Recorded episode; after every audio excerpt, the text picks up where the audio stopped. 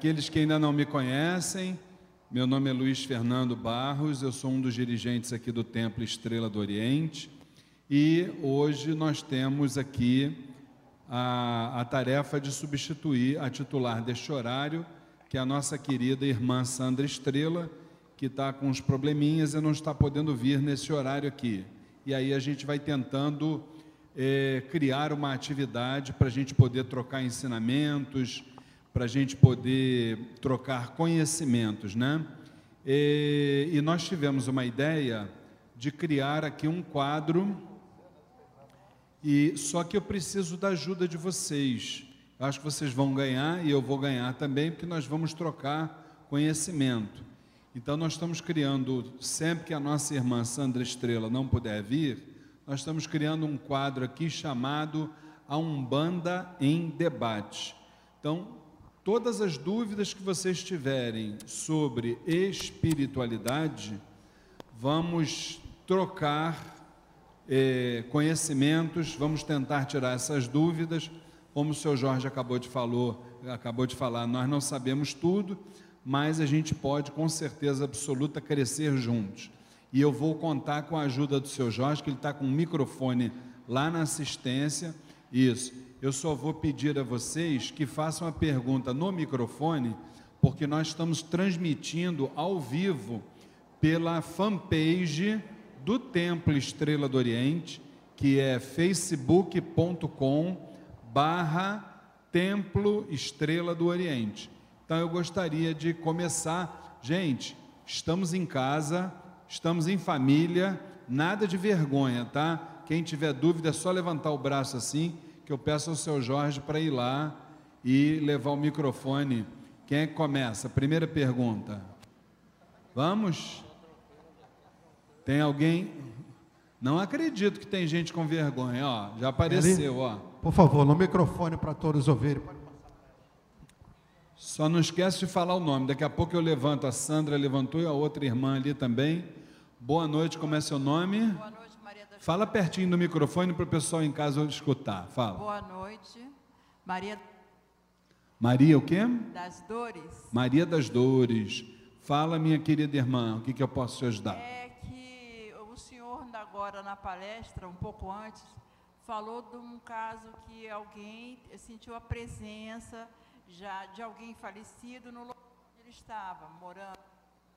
Eu queria perguntar é possível a qualquer pessoa ou se apenas as pessoas que têm mediunidade têm a capacidade de, a capacidade de, de sentir a presença de Muito alguém bem. que já. Muito bem.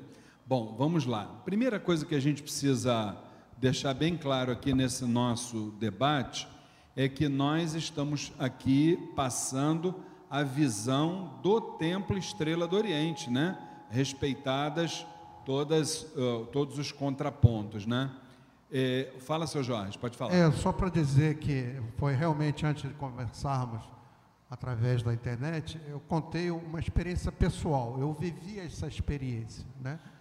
Foi, Luiz, é, no apartamento lá onde eu morava, lá no Senador Vergueiro, minha ex, minha ex-sogra reclamava que de vez em quando de noite a cortina do quarto dela tremia, como alguém mexesse a cortina aquilo se repetiu N vezes. Aí que eu fui, eu fui, se não me engano, foi Tranca-Rua, numa gira que não foi aqui, foi num, muito tempo atrás, no outro centro. Eu perguntei a ele, está acontecendo alguma coisa? E ele disse, sim, tem um espírito de uma senhora bem idosa, que morava, que era dona do antigo apartamento, que está fixado ali, o espírito. Ela, embora ela tenha desencarnado, ela estava ligada ainda materialmente à terra e principalmente naquele apartamento. Aí ele, eu não sei qual foi o trabalho que ele fez, o espírito tomou o caminho dele. A senhora perguntou se isso pode acontecer com qualquer pessoa? Sim, claro. Qualquer espírito desinformado. Por isso até que o quadro que o Luiz está lançando é fantástico. Que ele tem a oportunidade, todos nós, inclusive eu, de tirarmos dúvidas. Né? E porque essas dúvidas muitas vezes atrapalham a compreensão, a sequência de raciocínio que a gente tenta colocar aqui nas nossas conversas. Né? Então, isso daí verdadeiramente pode acontecer com qualquer pessoa. Não admiro aqui que de repente alguém levante a mão e conte alguma coisa parecida. Né? Eu estava, aliás, a parte da minha resposta o seu Jorge acabou de dar, né? Que isso pode realmente acontecer. Vou, vou, seu Jorge, sempre que eu estiver falando, tu desliga o microfone aí, porque esse microfone ele dá uma. Isso, bota para baixo, por favor. E, então, como eu estava dizendo, a res, parte da resposta o seu Jorge já deu, gente, pelo seguinte: isso pode acontecer com qualquer pessoa. O nosso grande problema é que, em virtude da nossa, entre aspas, falando, vamos assim dizer, é, no bom sentido, né? Em virtude da nossa ignorância espiritual, nós achamos que a gente só convive com pessoas que estão encarnadas. Entendeu? Só que quando se estuda a espiritualidade, e nós temos feito isso constantemente nas nossas palestras, principalmente no curso Umbanda Sem Fronteiras, que é o curso doutrina aqui da nossa casa, que aliás chama a atenção de todos. Próximo dia 5 de julho, vigésima turma do curso Umbanda Sem Fronteiras, estão todos antecipadamente convidados, tá? Então, é, a gente precisa entender que a gente a gente troca com todos os espíritos. Agora, a gente só precisa ter em mente uma coisa: nem todo mundo está preparado para essa troca. Entendeu? Então é por isso que existem pessoas que vão sentir e outras pessoas que não vão sentir nada, né? Então, tudo vai depender do momento que a pessoa estiver. Eu tenho um caso muito interessante até. Meu irmão desencarnou num sábado e é, nós o sepultamos no dia seguinte. E na segunda-feira de manhã, porque eu sempre troquei os meus, os meus assentamentos da minha feitura no santo, eu sempre troquei na segunda-feira de manhã cedo, tipo seis horas da manhã, né? Então eu senti naquela segunda-feira, depois do desencarne do meu irmão, eu senti a presença dele ali. Só que, como o, o desencarne foi assim muito traumático, entendeu? Ele foi vítima de um assalto. Eu, na mesma hora, eu me fechei e pedi à espiritualidade superior que, naquele momento, o, encontro não acontecesse, entendeu? naturalmente porque eu estava fragilizado naquele momento, né? Então, mas tudo certo, fui atendido na mesma hora, sem problema nenhum. Soube até para ilustrar o que eu estou dizendo, soube que um dia antes, no dia do sepultamento dele, ele foi se despedir da filhinha dele, que na época não tinha nem um ano, entendeu? Foi lá onde a menina estava, se despediu. A gente sabe, inclusive, o que que isso acontece, né? Isso é um processo de, de, de diluição do duplo etérico, a gente fala muito sobre isso no curso Umbanda Sem Fronteiras. Então, isso é algo, como o seu Jorge falou, isso é algo inerente. Dia que o seu parente fizer aniversário, cante parabéns para ele, entendeu? Fale com ele, eh, prepare uma festinha para ele, que ele vai estar ali do lado. O que acontece é que a comunicação com os espíritos e a visão nem sempre ela é permitida. Nós precisamos estar preparados para ouvir. Então muitas vezes a gente não está. Beleza, minha irmã? A outra irmã que levantou o dedo além da Sandra lá atrás, alguém levantou o dedo. Isso. Leva ali o microfone para ela, seu Jorge, por favor.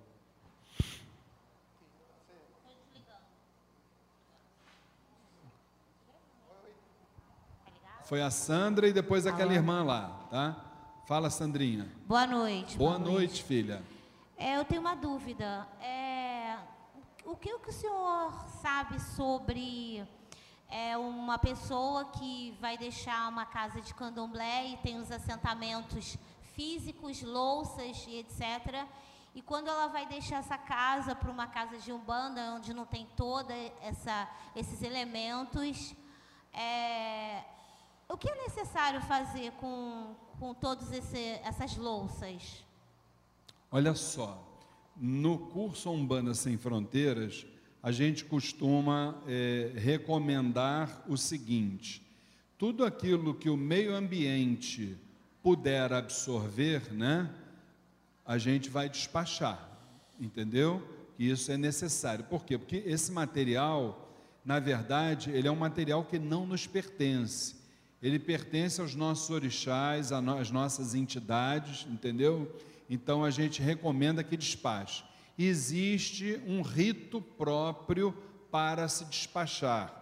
A gente no curso Umbanda Sem Fronteiras a gente fala com mais detalhes, mas é, é, só precisa entender o seguinte: aquilo que não for absorvido pela natureza, você pode doar, não há problema nenhum, entendeu?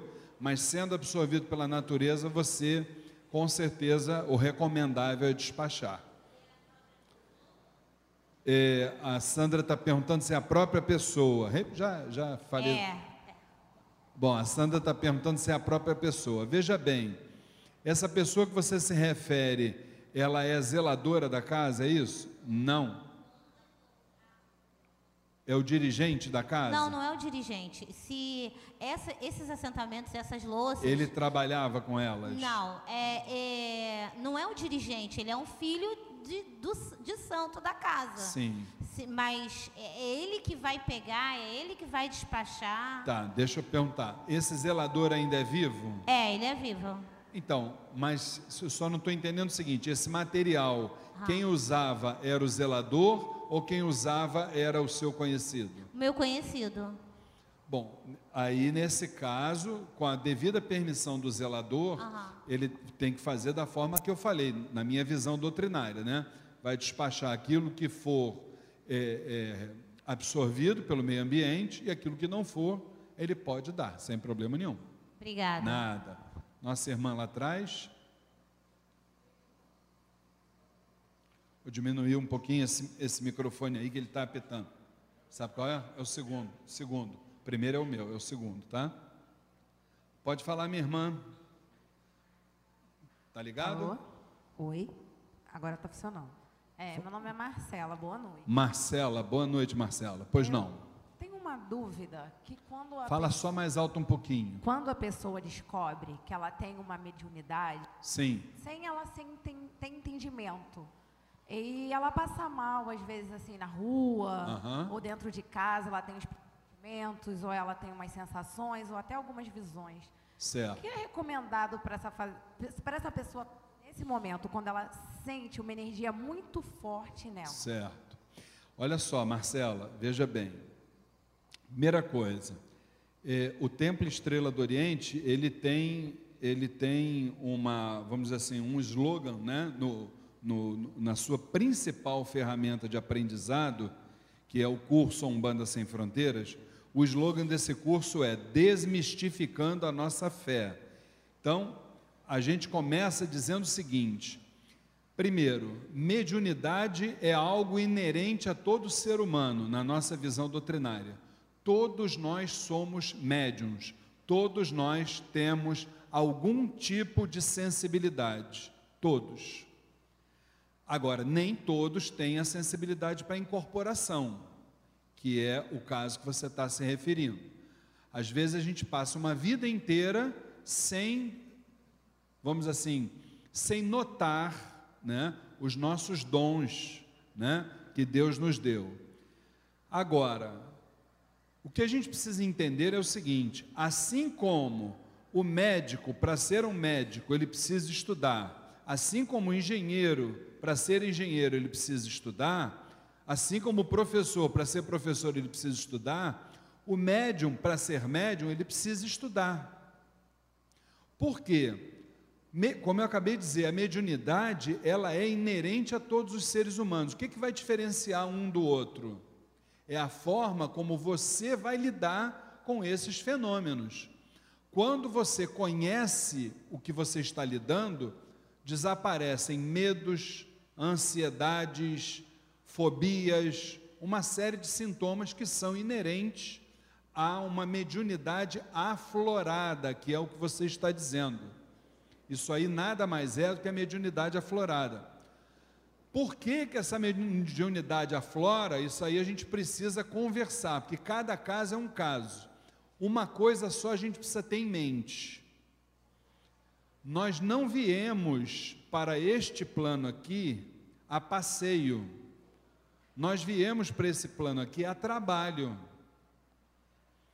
Primeiro para trabalhar em nosso favor e depois em favor do próximo. Isso é fundamental a gente saber. Então, nosso grande problema qual é? A gente tem tempo para tudo na vida, a gente tem tempo, não é, seu Jorge?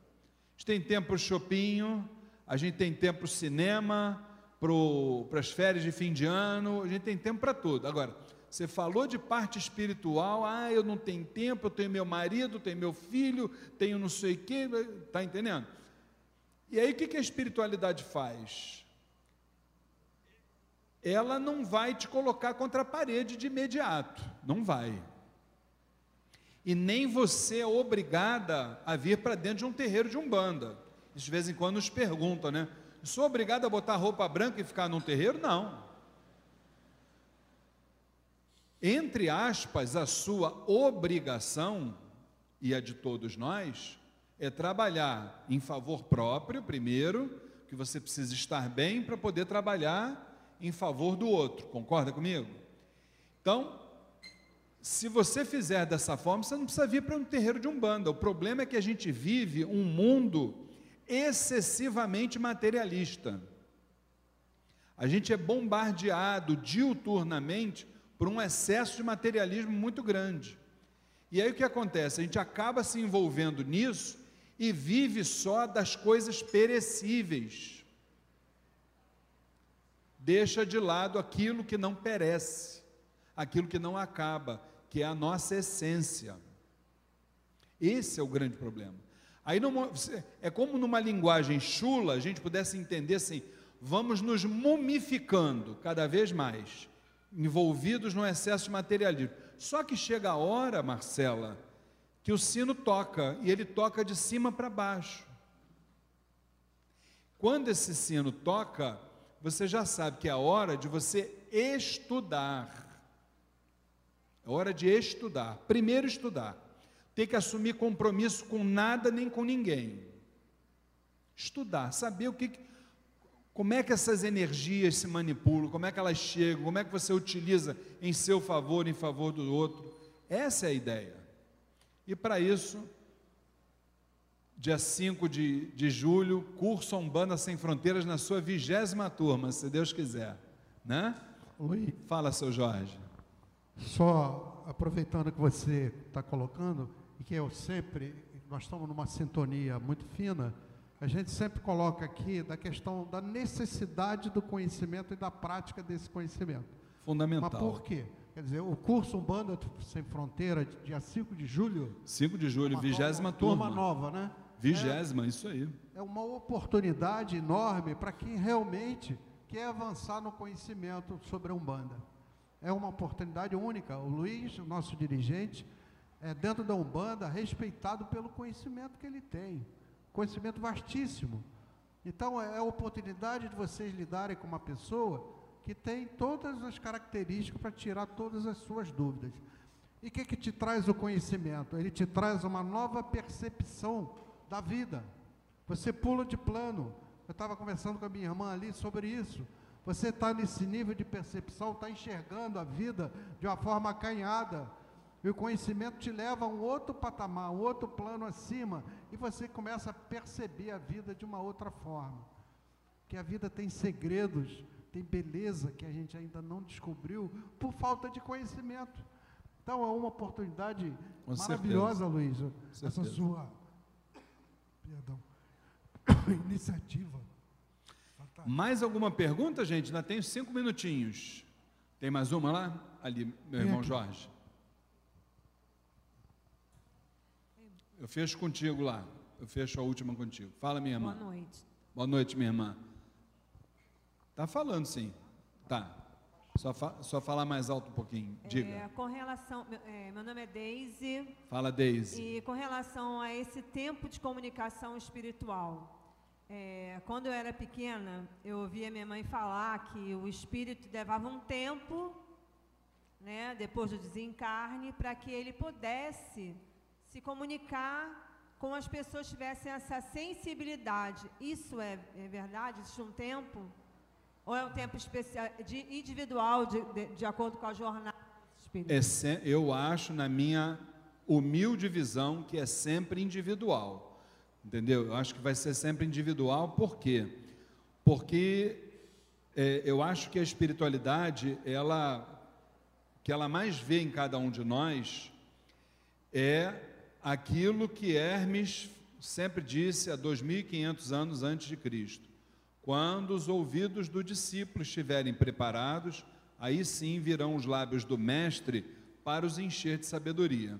Então não adianta a gente escutar com os ouvidos do corpo físico, a gente precisa escutar com os ouvidos da alma, entendeu? Então eu acho que é realmente individual, sem dúvida nenhuma. Obrigada. Nada. Vamos para a última pergunta ali da minha irmã, que eu estou com o nosso horário com dois minutinhos só. É ali, ó. Nossa irmã aqui, do lado esquerdo. Não, boa noite, meu boa nome noite. é Cristina. Fala, Cristina. É, eu fiz o curso aqui, né? Ótimo. Então foi muito bom porque eu comecei assim a posicionar é, cada cada orixá, né? E, inclusive assim acontece coisas assim de comunicação. É, não, não falo para ninguém, eu guardo para mim, procuro ler, procuro estudar. Agora eu tenho uma dúvida: é Sim. mito ou verdade que as crianças veem, principalmente quando é gira de Exu? Que as crianças, as crianças, você está se referindo crianças pequenas. crianças encarnadas, isso, que elas veem. ô, ô, ô, ô, Cristina, veja bem, eu não só acredito que as crianças veem, como acredito também que os adultos veem, que os idosos veem também, que todos nós vemos, entendeu? Desde que, como complementando a, a, a pergunta ali da irmã, desde que nós estejamos preparados para enxergar com os ouvidos, da, com os olhos da alma, entendeu? Então eu não tenho a menor dúvida de que é, a vidência é uma realidade, né? É, é uma das do, dos 101 tipos ou categorias de mediunidade codificadas por Kardec, entendeu? Então eu acho que é, é um privilégio muito grande você enxergar um espírito que não esteja mais aqui entre nós encarnado, entendeu? É sinal de que você está se tornando aí um canal confiável da espiritualidade, né? Então eu acho isso bem legal, tá bom? Gente, então ficamos assim. É, nós estamos com o nosso horário estourado toda segunda-feira, logo depois do seu Jorge, quando a nossa querida Sandra Estrela não estiver, a gente então fica com esse canal aqui marcado chamado Umbanda em Debate. Tá legal? Obrigado, obrigado.